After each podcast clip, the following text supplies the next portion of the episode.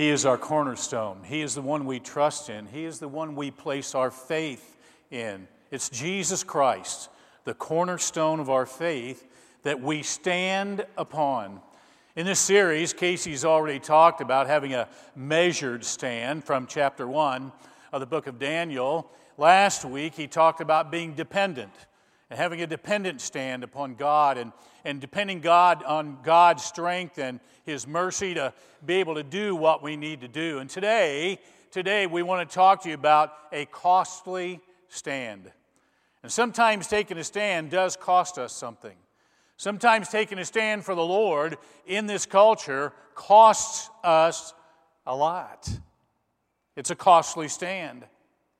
We have several images that I'd like to share with you because they mean something. Sometimes it means that we stand apart from the rest of the crowd. We stand for what is right, even if you stand alone. And I think that's important for us to know.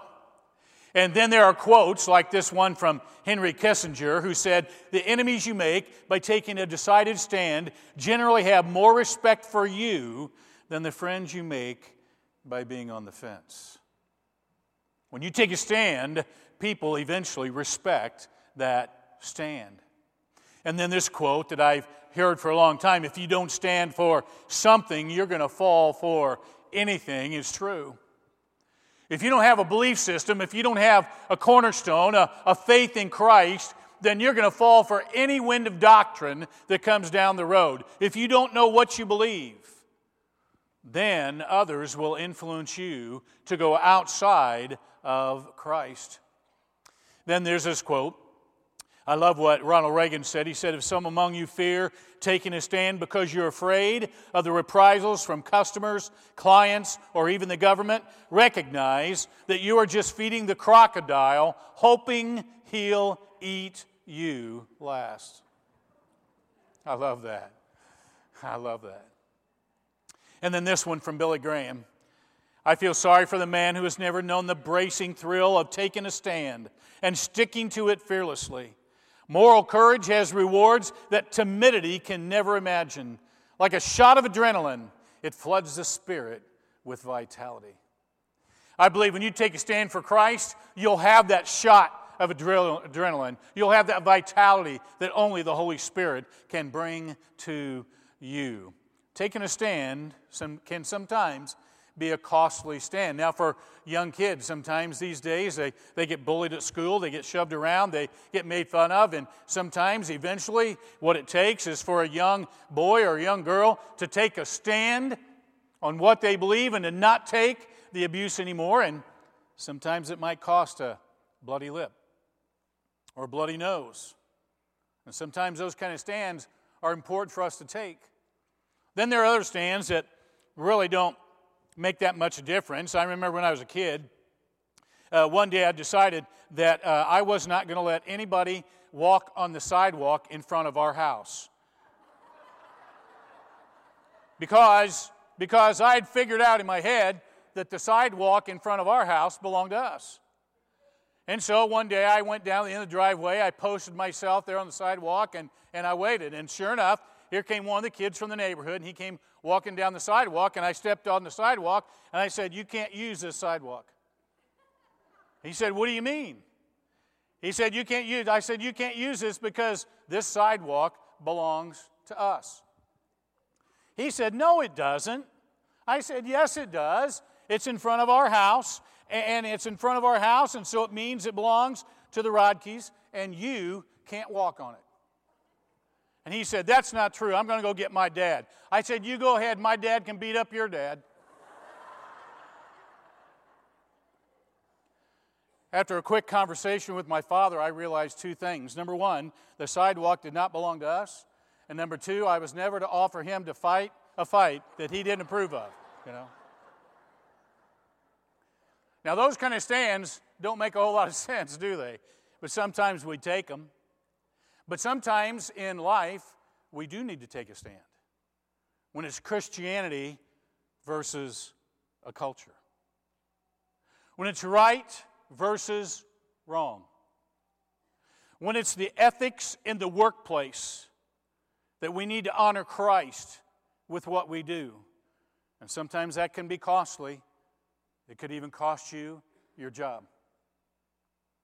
There have been those down through the ages who have taken a stand that probably it wasn't a smart thing.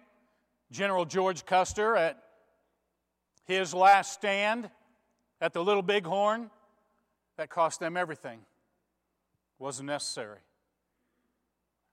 And then there was a stand. I remember when I was a kid, I was watching a game between the Dallas Cowboys and the Green Bay Packers on the frozen tundra of Green Bay, Wisconsin. And there in Lambeau Field, the Dallas Cowboys were on the goal line, and the Green Bay Packers tried two, three times to get in the end zone and could not make it, and they were making a stand. And on the final play, Bart Starr took the snap for the Green Bay Packers, followed Jerry Kramer over the goal line and into the end zone. And the Dallas Cowboys not only lost that game, but they lost a world championship. Sometimes a stand can be a costly stand. Hmm. Larnelle Harris sings a song. In that song, in the chorus, it says, When praise demands a sacrifice, I'll worship even then, surrendering the dearest things in life. For if devotion costs me all, He'll find me faithful to His call. When praise demands a sacrifice. Isn't that where we should be? And isn't that where we find ourselves in this series from the book of Daniel? In the third chapter of the book of Daniel, I want you to turn there, if you will, in your Bibles, on your devices. We're going to have the words on the screen as well. But, but I want you to know that, that in this last stand, this final stand, this what looks like a final stand for three young men who came from Israel who were serving in Babylonia, it becomes costly. It becomes something that, that they could easily lose their lives. Let me set the story for you. At the beginning of chapter 3, King Nebuchadnezzar, the ruler in Babylon, has decided that he's going to make an idol. And the idol's supposed to represent him. And it's laid over with gold and all kinds of fancy stuff. And, and then every time his royal orchestra plays music, everyone in the kingdom is to bow down to the idol which represents him. Kind of arrogant, but that's what he decided to do. And then that happened, and the music played, and, and people bowed down, but not Shadrach, Meshach, and Abednego. Three young men who worshiped the Almighty God of heaven, the God of Abraham, Isaac, and Jacob, the one and only true God, they refused. And so some of the other people ran to the king and ratted him out and told him that, oh, everybody did it, but those guys, those guys didn't do it. They're, they're going against you. And so the king called those three in, and that's where we pick up the story in Daniel, the third chapter, beginning in verse 13. You follow along in your Bibles as I read from mine. Now, furious with rage, King Nebuchadnezzar summoned Shadrach, Meshach, and Abednego. So these men were brought before the king, and Nebuchadnezzar said to them, Is it true, Shadrach, Meshach, and Abednego, that you do not serve my gods or worship the image of gold I've set up? Okay, so now when you hear the sound of the horn, flute, zither, lyre, harp, pipes, and all kinds of music, if you're ready to fall down and you worship the image I've made, that's going to be very good. But if you do not worship it, you'll be thrown immediately into a blazing furnace. Then what God will be able to rescue you from my hand? Shadrach, Meshach, and Abednego replied to the king, O Nebuchadnezzar, we do not need to defend ourselves before you in this matter. If we are thrown into the blazing furnace, the God we serve is able to save us from it. And he will rescue us from your hand, O king. But even if he does not. I want you to hang on to those words. I want you to make sure those words are underlined in your Bible. I want you to make sure there's a star beside them. I want you to make sure that you understand those words before we leave here today. But even if he does not, we want you to know, O king, that we will not serve your gods or worship the image of gold that you've set up. Well, then Nebuchadnezzar was furious with Shadrach, Meshach, and Abednego, and his attitude toward them changed. He ordered the furnace heated seven times hotter than usual. He commanded some of the strongest soldiers in his army to tie up Shadrach, Meshach, and Abednego and throw them into the blazing furnace. So these men, wearing their robes, trousers, turbans, and other clothes, were bound, thrown into the blazing furnace. The king's command was so urgent and the furnace so hot that the flames of the fire killed the soldiers who took up Shadrach, Meshach, and Abednego, and these three men, firmly tied, fell into the blazing furnace. Then King Nebuchadnezzar leaped to his feet in amazement, and he asked his advisors, Now, weren't there three men? Weren't there three men that we tied up and we threw into the fire? And they all replied, Yep, certainly, King. That's how many there were. He said, Look, I see four men walking around the fire, unbound and unharmed, and the fourth one looks like the Son of God's. Stop right there just for a minute. Think with me, if you will.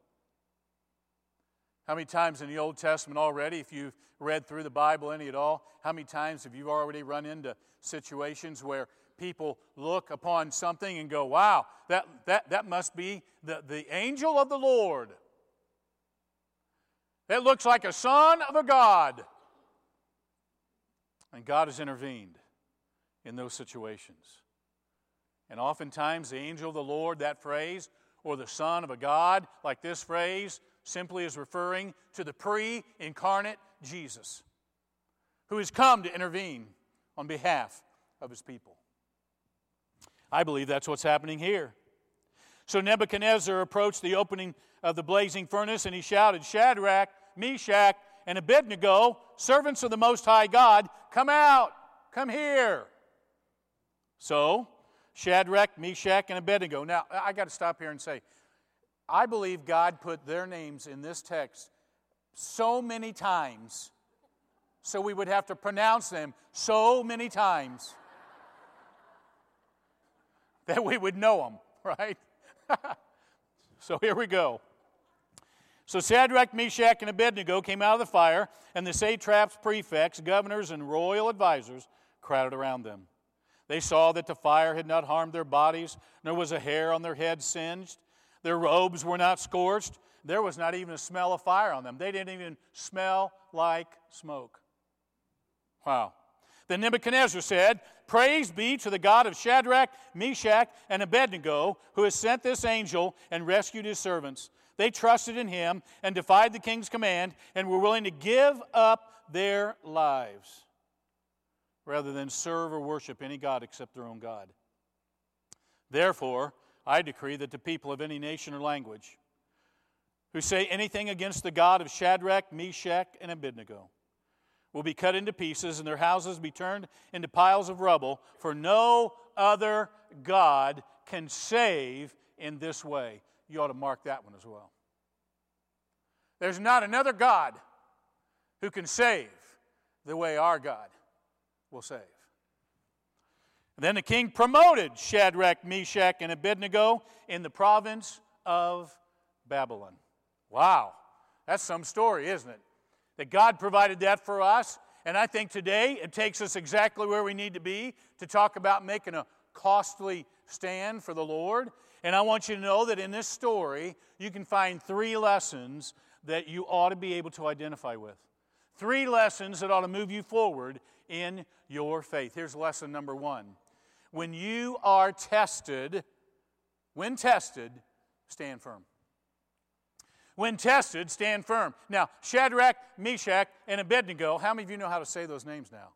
Okay, all right when Shadrach, Meshach, and Abednego were tested about this situation, about bowing down, they knew what they were supposed to do. How'd they know?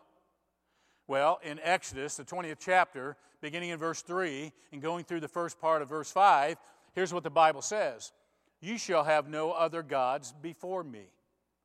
You shall not make yourself an image in the form of anything in heaven above, or on the earth beneath or in the waters below. You shall not bow down to them or worship them, for I, the Lord your God, am a jealous God, punishing the children for the sin of the parents to the third and the fourth generation of those who hate me. What do you take from that? Right out of the Ten Commandments? You shall have no other God before me. You shall have no graven image. Do not bow down to any idols. Shadrach, Meshach, Abednego knew these words from the time that they were young, and they knew exactly what they believed, and they were not going to do what King Nebuchadnezzar wanted them to do. oh, how I wish the nation of Israel had been like that. The nation of Israel, the reason, the very reason these young men were in Babylon with many other of the Israelites, of the Jews, were because their forefathers and their fathers had bowed down to other images. Because they allowed idols from the outside to come in to the presence of the nation of Israel. And that's exactly why God had disciplined them. And so Shadrach, Meshach, and Abednego, and Daniel, and others knew. They knew that they should not bow down to an idol. And so they didn't. They didn't do that. When they were tested, they stood firm. When they came up against it, they didn't cave in. How about you? How about you? Do you know what you believe? Do you know what the Bible teaches about things like um, abortion? And when you come up against that issue in this culture, do you stand firm where God stands in His Word? When you come up against the issue of marriage being between one woman and one man, the way God designed it and the way He made it happen and the way He honors it, do you stand firm in our culture when tested? When you're asked about same sex relationships, do you understand what the Word of God teaches about those relationships? And do you stand firm in the eyes of God so that the culture sees what God teaches? You see, sometimes we complain about the Israelite nation. We complain about the Jews messing up and having to go into captivity. And we do the same thing when we should know what God teaches and what God preaches and what God stands for, we don't. And so we cave in and we compromise and we struggle. When we are tested, do we stand firm? The Apostle Paul was tested in many different ways. Would you agree? 2 Corinthians, the 11th chapter. Notice what it says there about Paul. Are they servants of Christ? I'm out of my mind to talk like this, Paul said, but I am more I've worked much harder, been in prison more frequently, been flogged more severely, and been exposed to death again and again. Five times I received from the Jews the 40 lashes minus one. Three times I was beaten with rods. Once I was pelted with stones. Three times I was shipwrecked. I spent a night and a day in the open sea. I've been constantly on the move. I've been in danger from rivers, in danger from bandits, in danger from my fellow Jews, in danger from Gentiles, in danger in the city, and in danger in the country, in danger at sea, and in danger from false believers. I've labored and toiled, have often gone without sleep. I have known hunger and thirst, have often gone without food. I've been cold, and I have been naked. Besides everything else, I face daily the pressure of my concern for all of the churches. Who is weak? And I do not feel weak. Who is led into sin? And I do not inwardly burn with that same kind of sin. Ah, he was tested. He was tested. And you think you've got something to complain about. But our response should be the response that he wrote in the first chapter, 2 Timothy, beginning in verse 8, where the Apostle Paul gave us this. So do not be ashamed of the testimony about our Lord or of me, his prisoner. Rather, join with me in suffering for the gospel by the power of God. He has saved us. He has called us to a holy life, not because of anything we have done, but because of his own purpose and his grace. And this grace was given us in Christ Jesus before the beginning of time, but it, was now, it has now been revealed through the appearing of our Savior, Christ Jesus, who has destroyed death and has brought life and immortality to light through the gospel. And of this gospel, I was appointed a herald and an apostle and a teacher. That's why I'm suffering as I am, that this is no cause for shame, because I know whom I have believed and I'm convinced, I'm persuaded that He is able to guard what I have entrusted unto Him until that very day. Until the day when God calls you home, you can trust Him because you put your faith in Him. So when you're tested, stand firm. And if you don't think you can, if you think you're going to cave, if you think you're going to give up, if you think you're going to kind of compromise in a certain area, then you need to pray. And you need to pray that God will give you the strength that you need to endure and get through that time. Recently, uh, we celebrated uh, the invasion at D Day, at Normandy in France, when it was the beginning of the end of World War II. We celebrated those who gave us that freedom that they gave sacrificially of themselves that day. But you may not know that while they were invading on D Day there in Europe, you may not know what was happening here at home. Let me read to you a piece of a letter that will tell you. So, as the word of the assault trickled out, Americans began to pray. Stores closed, and prayer services were swiftly organized in small towns and in big cities. Photographs taken on June 6 show just how widespread these prayers were. One picture shows a sign in the window of a novelty button shop reading, Sorry, no covered buttons today. We're praying for the success of the invasion. A sign in front of a church read, Come in and pray for Allied victory. Every hour on the hour we pray. Another photo shows Americans in a synagogue bowing their heads in prayer. At a noon mass, we see men and women on their knees fervently praying.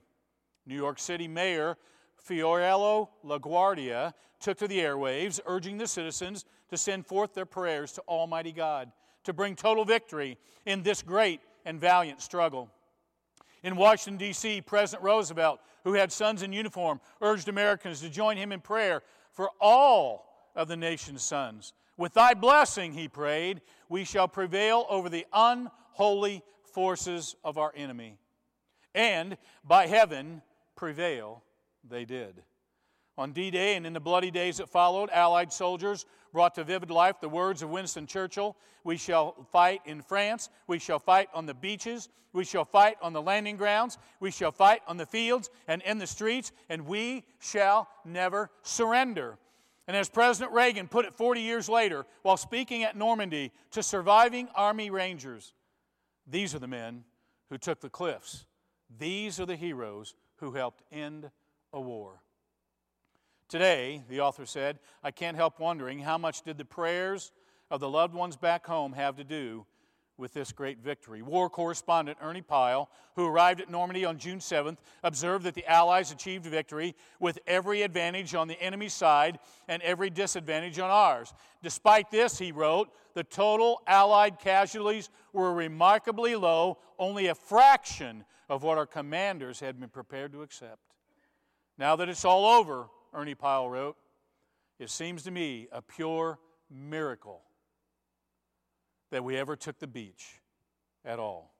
Yes, it was a miracle. A miracle backed up by millions upon millions of believing Christians assaulting the gates of heaven in prayer. When you're tested and you don't think you can stand, you pray. And the Almighty God of heaven will help you to stand firm. Lesson number two. Lesson number two. When you're confronted, be bold. Now, Shadrach, Meshach, and Abednego, they had decided that they were determined to keep their faith. They were not going to back out on God. They were not going to leave Him all alone. They were going to be bold in their faith for him. Oh, how I wish down through Scripture and down through the years since that everybody would have been like that. You remember what Peter did when he was confronted? Three different times as he followed Jesus toward the cross. Three different times they asked, Aren't you the guy who was with him? And he said, What? No, I don't even know him. What happened to John Mark on a missionary journey with the Apostle Paul and others? And John Mark left the missionary journey and went home because he was homesick. He was not bold. What happened to the crowds that followed Jesus? And as the crowds followed Jesus, he began to talk about more difficult things and how they would have to live their lives for him. And many of them left. John, the sixth chapter, beginning in verse 66, from this time, many of his disciples turned back and they no longer followed Jesus. But the next verse, in verse 67, said, You do not want to leave as well, do you? Jesus asked the twelve. The question for us today what about you? You want to leave? You, you want to back away? You want to leave God? You want to, you want to leave the cornerstone of your faith, Jesus Christ, so that you don't have to face the difficulties of life? My friends, if you call yourself a Christian, if you believe that Jesus is your Savior, it's time to take a costly stand for Him. You must stand firm, and you must be bold when you're confronted by others about your faith. Did you see what happened when Shadrach, Meshach, and Abednego were confronted by the king? He said to them, I want you to bow down, but if you don't, you're going to be thrown into the fire. And what God will be able to save you from me? The response of Shadrach, Meshach, and Abednego was immediate and it was bold. Our God, our God of heaven, will deliver us from you. So when you're confronted, be bold, be strong, be courageous. In fact, when Joshua took over from Moses, when Moses died, and Joshua became the leader of the Israelite nation, in the very first chapter of the book of Joshua, in four verses, three times, God says this Be strong and courageous, because you will lead these people to inherit the land I swore to their ancestors to give to them. Verse 7 Be strong and very courageous. Be careful to obey all the law my servant Moses gave you. Do not turn from it to the right or to the left, that you may be successful wherever you go. Keep this book of the law always on your lips. Ah, I'm going to insert something that's not in the Hebrew text. Memorize it. Memorize it. How can the Word of God be on your lips if you don't memorize the Word of God? Meditate on it day and night so that you may be careful to do everything written in the book. Then you'll be prosperous and successful. Verse 9 Have I not commanded you? Be strong and courageous. Do not be afraid. Do not be discouraged, for the Lord your God will be with you wherever you go. Be strong and courageous. And that's exactly what Shadrach, Meshach, and Abednego were strong and courageous. So when you're confronted, be bold. When tested, stand firm. When confronted, be bold. Here's the last lesson from that text. When delivered, give thanks. There are no more heroic words ever written or ever spoken than the words I wanted you to mark earlier in your text from Daniel 3. When you find these words, when you find these words in verse 18, but even if God does not. There have been no more heroic words ever spoken by any follower of Jesus ever. Even if God does not deliver us, He is still God. They were already giving thanks, they were already praising His name. Even if God doesn't make it uh, uh, so that we survive this fiery furnace, it's okay because He's still our God. Uh-huh. Do we live like that? Do we live like that today? Do we have those heroic words on our lips? That even if God doesn't deliver me from this situation, do we give thanks? How about, how about when He delivers you from a sickness? Do you give thanks? How about when He delivers you from temptation? Do you give thanks? How about when He delivers you from, from sin? Do you give thanks? Or do you just assume you did it on your own? I don't think so. I don't think so. I don't think any of us here are strong enough to do that on our own. We must rely upon the Almighty God of heaven. Just a few verses, real quick, that I want you to see as we take a look at these. We begin with a passage that, that, that says, Thanks be to God for his indescribable gift. That indescribable gift is Jesus, the cornerstone. We sang about it. That's where our faith must be. We go on to the Old Testament, Psalm 100 Shout for joy to the Lord, all the earth. Worship the Lord with gladness. Come before him with joyful songs. Know that the Lord is God. It's he who made us, and we are his. We are his people, the sheep of his pasture. Enter his gates with thanksgiving, his courts with praise. Give thanks to him and praise his name. For the Lord is good, and his love endures forever. His faithfulness continues through all generations. Ha! Give thanks to the Lord, for he is good. One more later in the New Testament. For I know that through your prayers and God's provision of the Spirit of Jesus Christ, what has happened to me will turn out for my deliverance. I eagerly expect and hope that I will in no way be ashamed, but will have sufficient courage, so that now, as always, Christ will be exalted in my body, whether by life or by death. For to me, to live is Christ, and to die, well, that would just be gain. For if I am to go on living in the body, well, this will mean fruitful labor for me. Yet what shall I choose? I don't know. I'm torn between the two. I desire to depart and be with Christ, which is far, far better. Hmm. To live as Christ, to die would be gain. For even if God does not. Several years ago, a friend of mine, Johnny Dale Caldwell, walked down to the front of this auditorium, stood right there. He had been diagnosed with cancer of the throat, and his esophagus was full, and they were going to treat him, but he came down to ask the congregation for prayer.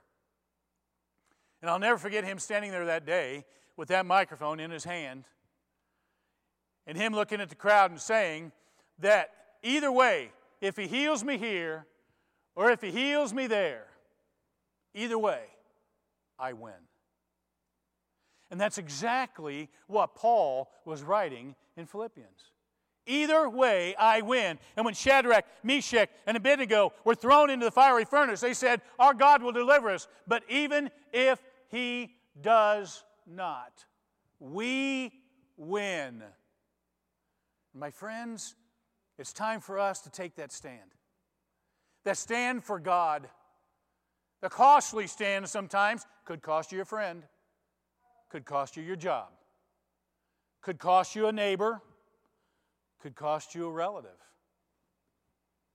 But it's time we stand and take a costly stand for Jesus Christ because that's the way God wants us to live.